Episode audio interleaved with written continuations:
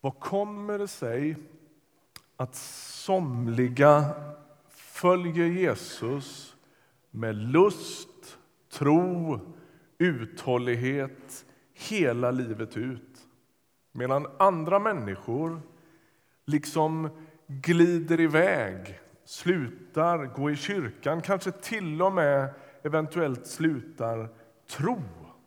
Vad kommer det sig att det är så? Ibland har jag tänkt på den ungdomsgrupp jag själv tillhörde på 80-talet och vad det kom sig att vissa så tydligt eh, fortsatte på inslagen väg i tro och liksom, församlingsliv medan andra inte gjorde det. Det var inte så stor skillnad på oss då. Vad var det som gjorde att det blev så där? Jag tänker att det finns många faktorer som spelar in. Men i det bibelord vi ska läsa idag så beskrivs um, något av de faktorer som finns med i det här. Matteus, som vi ska hämta vår text från idag, han, han samlar sju stycken liknelser i sitt kapitel 13. Och alla de där handlar på ett eller annat sätt om vårt förhållande till Jesus. Vad gör vi med honom? Vad är det som um, tar och fäster i vårt liv och vad är det som hotar Jesus-livet som Gud vill ska spira i våra liv? Det är liksom poängen i hela det där kapitlet på något sätt. Och det där kapitel 13 funkar nästan lite som ett sorts gångjärn i, i Matteus berättelse. Fram till dess har vi sett Jesu offentliga tjänst när han botar sjuka och håller bergspredikan och alla de här sakerna. Och så kommer de här liknelserna som handlar om vad ska ni göra med honom nu då? Och sen inleds andra delen i Matteusevangeliet som i princip handlar om att Jesus går mot dramats slut och mot slutstriden i Jerusalem. kan man säga. Vi ska läsa en välkänd liknelse, en av de få liknelser i Nya testamentet som Jesus själv förklarar vad den betyder. Det gör han ganska sällan, det gör han bara vid ett par tillfällen. Det står så här i Matteus 13 ifrån vers 3. Han talade till dem med många liknelser. En man gick ut för att så. När han sådde eh, föll en del på vägkanten och fåglarna kom och åt upp det. En del föll på de steniga ställena där det inte fanns mycket jord och det kom upp fort eftersom myllan var tunn. Men när solen steg sveddes det och vissnade bort eftersom det var utan rot. En del föll bland tistlarna och tistlarna växte upp och kvävde det. Men en del föll i den goda jorden och gav skörd hundrafalt och sextiofalt och trettiofalt. Hör, du som har öron. Och så kommer vers 18, hoppar vi till. Så hör då vad som menas med liknelsen om mannen som sådde. Var gång någon hör ordet om riket utan att förstå, då kommer den onde och snappar bort det som har blivit sått i hans hjärta. Det är sådden på vägkanten. Sådden på de steniga ställena det är den som hör ordet och genast tar emot det med glädje men inte har något rotfäste inom sig utan är flyktig. Blir det lidande och förföljelse för ordets skull kommer han genast på fall. Sådden bland tistlarna det är den som hör ordet, men världsliga bekymmer och rikedomens lockelser kväver ordet så att, in, så att han inte bär frukt. Men sådden i den goda jorden, det är den som hör ordet och förstår och han bär frukt hundrafalt och sextiofalt och trettiofalt. Vi kan ju börja med att konstatera att det är en ganska generös såningsman i den här berättelsen, eller hur? Häromdagen sådde jag sockerärtor och rädisor hemma i vår lilla sån här pallkrage. Och då, eftersom jag är en rookie på detta och egentligen inte vet vad jag håller på med så läser jag supertydligt på baksidan av fröpåsen där det står att rädisefröna ska stås med tre centimeters avstånd mellan varandra och så är det väldigt noga hur långt det är till nästa rad. och så där, va? Och så petar jag ner, de är supersmå, och så petar jag ner ett i taget så här med tre centimeters mellanrum. Så verkar det inte gå till här. Här sås det lite på ett annat sätt. va? Jag var jättenoga med mina förberedelser skulle jag nog ändå säga. Vi var noga med jorden, bort med ogräset, vi blandade i gödsel och vi vattnade.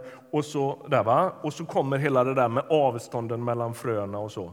Och så är det som att den här såningsmannen sår på ett annat sätt. Kastar ut äh, säden så här och så faller den på lite olika ställen. Vad säger det här först och främst om Gud? För det är ju han som är såningsmannen i den här berättelsen. Ja, han verkar tro på människan. Han är inte så snål.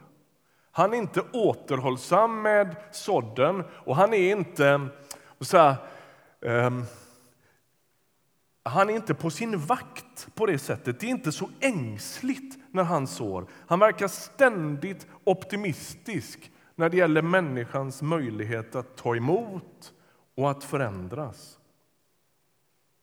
Ni vet vad, när Paulus ska beskriva kärleken så säger han kärleken tror allt och kärleken hoppas allt. Och jag tänker att det är så Gud ser på människan. Han tror allt. Han hoppas allt.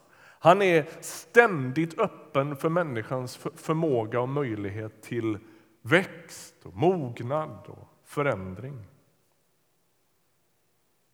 Gud ser på ditt liv och han tänker inte att det är kört. Han tänker inte ja, men du har nog fått en rätt dålig start i livet. va? Eller du är inte tillräckligt smart eller tillräckligt andlig. Nej, han sår evangelium, sitt eget ord, sin egen närvaro in i ditt och mitt liv. Och han är liksom oförtröttlig när det gäller vår möjlighet till förändring och växt. Är du med? Han ger sig aldrig. Han tröttas inte. Det är han som är den uthållige i den här relationen som hela tiden tänker att det är möjligt att förändras, att växa, att mogna. Han vet nämligen att det i bästa fall bär frukt. Och han har sett det så många gånger. Hur människor gensvarar på budskapet. Och ni vet, Vi var inne för två veckor sedan och pratade om vad, vad Guds rike är. Att Paulus säger att Guds rike det består i rättfärdighet, frid och glädje i den heliga Ande. Och när allt det där börjar liksom slå rot i en människas liv så händer det något. Det tar skruv, liksom. det bär frukt, om man ska tala med Jesu ord. Vad är det som händer när en människa bär frukt 160 och 30-falt? Ja, men jag tänker att sådd är en ganska bra bild därför att fröet och resultatet, om vi får prata på det sättet, är ju så olika. Det här är ju inte nytt för er, men för mig är det lite nytt. Som aldrig har sått förut. Jag, när jag var yngre tänkte jag att jag ska asfalt, får jag någon gång en trädgård ska asfaltera den. Så kan man åka skateboard där. Men nu tycker jag det här är ganska spännande. Och jag fattar att jag är supersen på den här bollen och alla här inne fattar den här grejen. Men, men hur kan all den växtkraften finnas i det lilla fröet? Det tillsätts ju egentligen bara sol och näring. Eller hur? Hur kan det vara möjligt? Det är ett mirakel som händer varje gång. Det här berättade min mamma för mig när jag var liten och jag förstod ingenting. Men nu fattar jag det. Och då tänker jag, det är en bra bild att någonting kan bära frukt hundrafalt. Därför att när jag tittar på mina små fröer som jag har i handen så måste det ju hända något typ hundra gånger om, om det här ska bli något. Det som jag har i handen är inte mycket att lägga på tallriken. Det syns ju knappt. Men så småningom kan det bli det. Och Det som händer när Gud sår i våra liv det är att han hoppas just precis på det där. Att sådden som i en första anblick verkar så oansenlig. Det här är ju en tematik i hela Nya testamentet. Hur Jesus pratar om evangeliet och Guds rike som någonting som är så enkelt och så oansenligt och som inte är så mycket för världen. I första anblick så är det ju ingenting. Och Paulus tar upp samma tråd och säger det här är ju, det här är ju dårskap för människor att predika en korsfäst Kristus. Vad kan det bli av det där? Och det är som rädisfröet. Det är inte så mycket förrän det slår rot i en människas liv. Då blir det frukt. Evangeliet är på sätt och vis en ganska oansenlig historia och ser inte ut att kunna åstadkomma särskilt mycket. Att bära frukt i Bibeln, vad betyder det?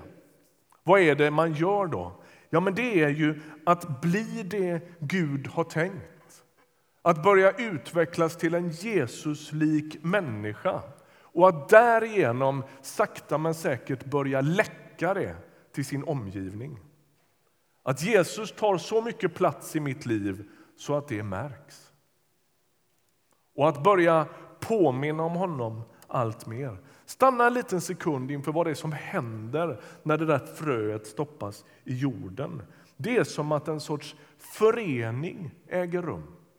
Som nästan som en sorts äktenskap mellan frö och jord.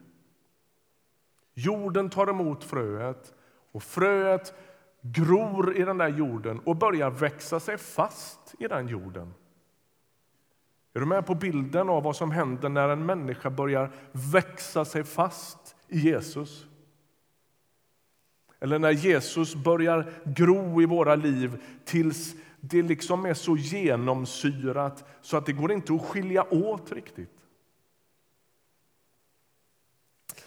Nog om den goda jorden. Det står ju om några andra grejer i den här texten. Vad är det som hindrar växten från att bära frukt och slå rot? Det första Jesus pratar om är vägkanten.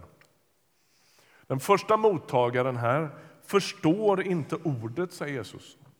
Och Det här kan ju dels vara den som omedelbart slår det ifrån sig av olika skäl. Ah, men det där låter lite klokt, ja, det vill inte jag höra talas om. Budskapet om Jesus är av olika skäl rätt obegripligt för den här personen. Men det kan ju också vara den som inte bryr sig tillräckligt eller bryr sig på riktigt, som aldrig är beredd till någon tankemöda. Man har blivit loj, avtrubbad. Allt måste vara lättuggat och omedelbart, annars får det vara. Det här låter lite svårtillgängligt och så vänder man på klacken och går. Det skulle kunna vara människan vars Jordmån är som vägkanten. Det händer ingenting när fröet ramlar vid vägkanten. Det är liksom på ett sätt en... Ehm, eh, det, det, det, är ingen mening med den sådden. Det, det händer inget, det bara ligger på ytan på något sätt. Det här är som att det stegras sen. I nästa läge då faller det i stenig, på steniga ställen. Och här pratar ju Jesus om att det här saknar rot. Minns ni vad det stod här?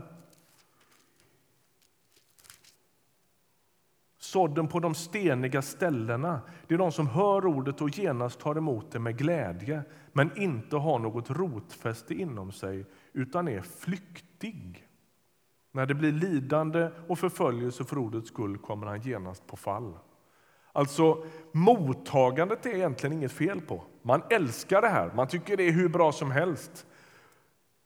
Problemet är att man saknar rot. Vilken förfärlig dom över en människa. Att vara rotlös. Det är möjligt tydligen att vara glad över det man hör, att tacka för en god predikan, komma till kyrkan med glädje och gilla det som händer utan att ha någon sorts varaktighet i sitt inre liv. Det saknas rot. Det är för grunt.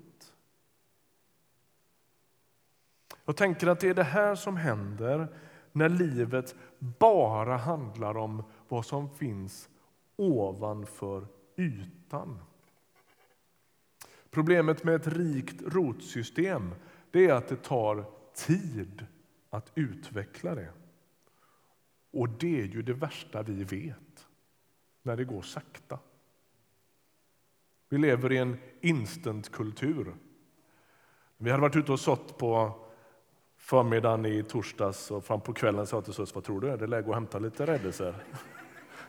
Jag fattar att det inte är det, jag bara löjlar mig. Men det är lite så vi lever, eller hur? Om det inte går fort, så får det vara. I en instantkultur önskar vi att allt levereras blixtsnabbt. Och kostnaden och väntan uppfattas alltid för hög och för lång. Det är för hög kostnad och för lång väntan. Det blir ju inget av det här. Jag kanske kan hitta snabbare sätt att åstadkomma frukt. I vår tid och i vår del av världen tar sig detta helt absurda uttryck när man, eh, när man eh, stoppar tillväxthormoner i grödor och så. Det är ju bokstavligen stress, framstressad växt. Man tar emot med glädje men saknar uthållighet. Och så fort det blir motstånd eller en, ett pris att betala i det eller att jag får slåss för detta på något sätt så viker jag mig. I värsta fall har vi utvecklat en teologi som liksom ger oss fri rygg i det här. Ja, men det är ju bara nåd alltihop. Ja, det är det. Det är bara nåd alltihop, men det betyder ju inte att det inte finns ett mått av kamp. Jag tror jag har citerat här förut, men en pastor berättade en gång hur han har samlat ett gäng som eventuellt ska bli medlemmar i hans kyrka. Och så är det en kille som frågar så här. Är det här en nådkyrka eller en lagkyrka? Ja, det här är en nådkyrka. Ja, vad bra. Jag var rädd att man skulle behöva ge tionde, säger han då. Varpå pastorn säger så här, nej men det är lugnt. Så Lagen säger att man ger tionde. Nåden säger att man ger bort allt man äger. Lagen säger att man inte begår äktenskapsbrott. Nåden säger att man inte ens tittar på sina systrar och bröder på fel sätt. Lagen säger att man inte får mörda, medan nåden säger att man inte får tänka onda tankar om folk. Och så tittar han på den här killen och säger, vet du vad? Nåden vill alltid mer. Är ni med? Alltså, det är ingen... Vad ska vi kalla det för? Det, Bibeln inbjuder också till ett visst mått av kamp för att få och för att bli det som Gud har tänkt. Det tredje det är tistlarna. stod det här. Sådden bland tistlarna det är den som hör ordet men världsliga bekymmer och rikedomens lockelser kväver ordet så att han inte bär frukt. Det är en intressant, ett intressant uttryck, världsliga bekymmer och rikedomens lockelser. Vad betyder det? Jag tänker att ingen tid har erbjudit så mycket lockelser som vår. Svensk frikyrka har ju på något sätt gått ifrån att vara ganska enkla låginkomsttagare till att höra till övre medelklassen. Och då blir frågan, ska vi verkligen addera ännu mer till husvagnen, båten, bilen, sommarstugan, resorna och aktierna? Enligt dagens text så är ju allt det där ett reellt hot mot växten i våra liv. Ja, tänker du, ska jag göra mig av med alltihopa då? Jag säger inte det. Jag säger inte att du inte ska det heller. Ta det med Jesus. Men jag vet ju hur vi gör. Vi läser texten om den rike ynglingen som, som blir kallad att sälja allt han äger och ge till de fattiga. Blixtsnabbt säger vi ja det gällde honom, det gällde inte oss. Hur kan vi vara så säkra på det?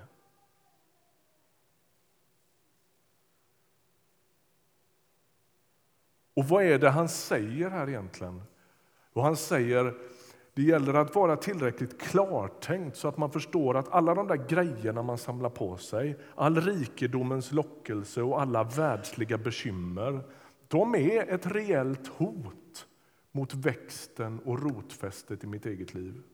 Så varje gång jag köper något, varje gång jag liksom nästlar in mig ännu mer i allt det där, så behöver jag fundera över, vågar jag det? Ja, men säger du, är det inte så då? Att det blir svart och vitt, då är det antingen eller. Nej, men det är kanske precis det som är vår stora frestelse. Att vi tänker, eftersom jag inte orkar med att gå hela vägen så gör jag ingenting.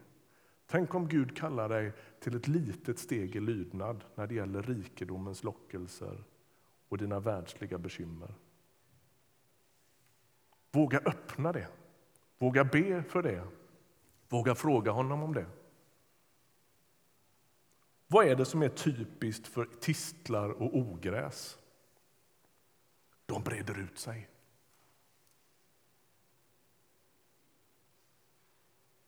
Om man inte är vaksam så breder de ut sig. Häromdagen i pastorsteamet läste vi en annan text. Låt mig bara göra det kort. Det är en enda vers. Jesus pratar om den yttersta tiden och säger så här det finns inte på väggen tror jag, Lukas 21 och 34. Där står det så här, var på er vakt så att inte era sinnen fördunklas av omåttlighet och dryckenskap och livets bekymmer. Visst är det intressant? Att våra hjärtan kan fördunklas av omåttlighet och dryckenskap, det är vi helt med på. Alla som har sett en människa som har hällt i sig lite för mycket alkohol eh, tänker att ja, det sinnet är tämligen fördunklat. Eller hur? Man blir dum. Men det verkar som att Jesus säger, också säger att livets bekymmer skulle kunna fördunkla vårt sinne. Få oss att tappa skärpan, få oss att bli flyktiga.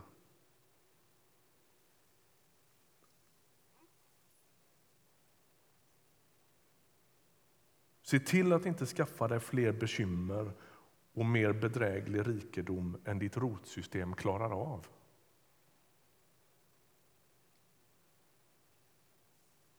Fundera en del över nyanserna. Jag satt i samtal med en god vän för ett antal år sedan. och Det kan låta som ett lyxproblem, men det här var en verklighet för honom. När han funderade på om han skulle skaffa en motorcykel. Och så säger han så här till mig, vet du vad? Jag har råd med den där motorcykeln. Så det är inte det det handlar om. Men jag funderar på om jag, skulle kunna, om jag kan äga både den och den här andra prylen som han pekar på. Och jag känner en sorts maning att jag måste välja, inte för att jag inte har råd, utan för att jag inte ska ha för mycket saker. Och så skaffar han den där motorcykeln under förutsättning att han har skjutit undan något annat. Är ni med? Okej, slutligen här då. Dagens liknelse Lyssna nu, det här är viktigt.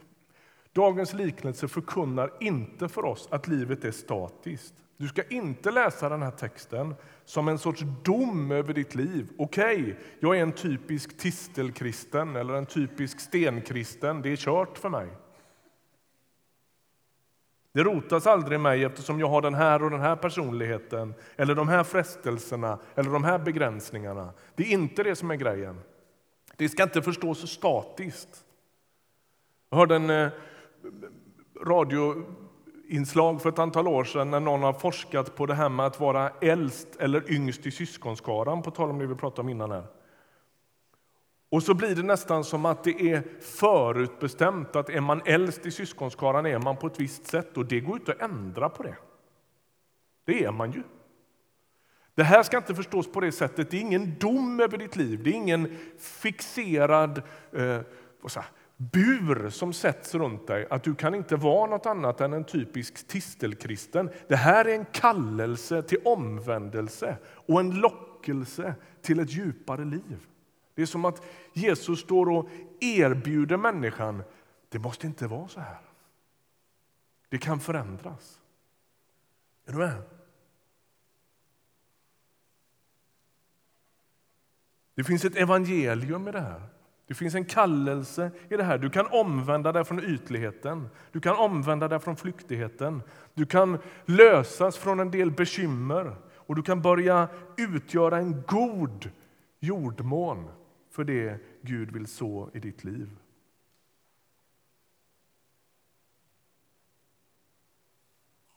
Jag läste en bok för ett tag sedan om en man som gick i kloster. Och han uttrycker sig på ett sätt som människor har gjort genom hela historien med jämna mellanrum. Han säger så här. Det enda som krävs för att bli ett helgon, det är att man vill det.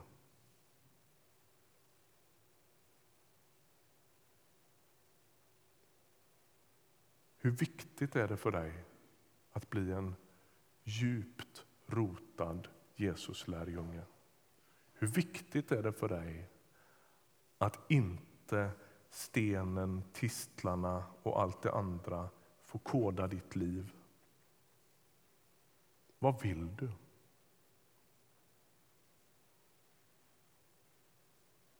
Det finns två grupper av människor som nämns väldigt tydligt runt Jesus. Dels är det folket och dels är det lärjungarna. Jag tänker att det kan finnas en poäng i det här. Alla hör, men alla lyssnar inte. Alla är med när Jesus gör under och undervisar, men alla blir inte lärjungar vars liv kodas av Jesu undervisning och Jesu exempel. Och min enkla fråga till dig i slutet på min predikan idag, det är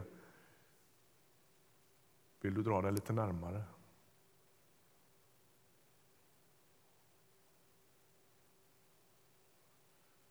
Är du nöjd med att höra till folket? Eller skulle du vilja bli en rotad lärjunge som bär frukt? Inbjudan är den här. Det finns mer. Det finns andra djup. Det finns djupare erfarenheter. Du kan besegra en del av frestelserna i, dina, i ditt liv. Du kan rotas mer i Guds kärlek. Och önskar så att jag kunde liksom beskriva det på ett sätt så att det gör rättvisa åt det här. Alltså det är som en sorts öppen famn. Släpp en del av det du har i händerna. Lämna en del av det som är som låser, som snärjer och som binder dig. Och bli. Ge dig ännu mer förbehållslöst åt Guds väg i ditt liv. Amen. Vi ber tillsammans. Jesus, tack för din trohet mot oss. Tack för ditt tålamod. Tack att du ständigt rör vid oss, söker oss, drar i oss, lockar oss. Vi ber att få lämna våra liv ännu mer förbehållslöst i dina händer. Lär oss att be. Lär oss att söka dig. Lär oss att se hur du rör dig i våra liv. Hjälp oss med fokus. Rädda oss ifrån lagomkulturen. Vi vill ge oss förbehållslöst till dig, Jesus. Förlåt för alla gånger när du har blivit en i raden av alla intressesfärer i livet. Vi vill att du skulle vara vår Herre. Vi vill att du ska koda oss, koda vår själ, koda våra val, koda vår vardag. Herre, kom och bestäm över oss. Kom och ta plats i oss. Kom och prägla oss med din egen närvaro. Hjälp oss med vår flyktighet. Hjälp oss med vår ständiga jakt på synlighet och bekräftelse. Vi ber att få ägna oss mer åt det som är under ytan än det som är ovanför. Kom Jesus. Rädda oss ifrån allt som förflyktigar. I Jesu namn. Amen. I avslutningen av vår gudstjänst vill vi öppna våra böneplatser. Det finns en möjlighet för dig att söka dig hit i bön och stillhet. Kanske utifrån vad som har hänt i gudstjänsten idag eller något helt annat som du bär med dig. Du kan ställa dig framför vårt kors här och be i enskildhet. Du kan tända ett ljus i vår ljusbärare och be om ljus in i din eller någon annan situation. Du kan be för våran värld borta vid kartan. Du kan be för någon som du önskar ska komma till tro på Jesus och lägga en lapp i, i urnan här borta. Du kan be för vår stad och du kan söka personlig förbön i vår, på, vid vår böneplats där någon enkelt ber en bön för dig. Du är varmt välkommen att söka dig till våra böneplatser. Om du inte brukar göra det och tänker att det där är för en annan sorts människor, det är för de där lite frommare, det är inte för mig. Tänk om du skulle predika för ditt eget hjärta och inför Gud och, och gå hit och bara visa din längtan. Han kommer att ta den bönen på största allvar. Välkommen till böneplatserna. Vi sjunger och vi ber tillsammans.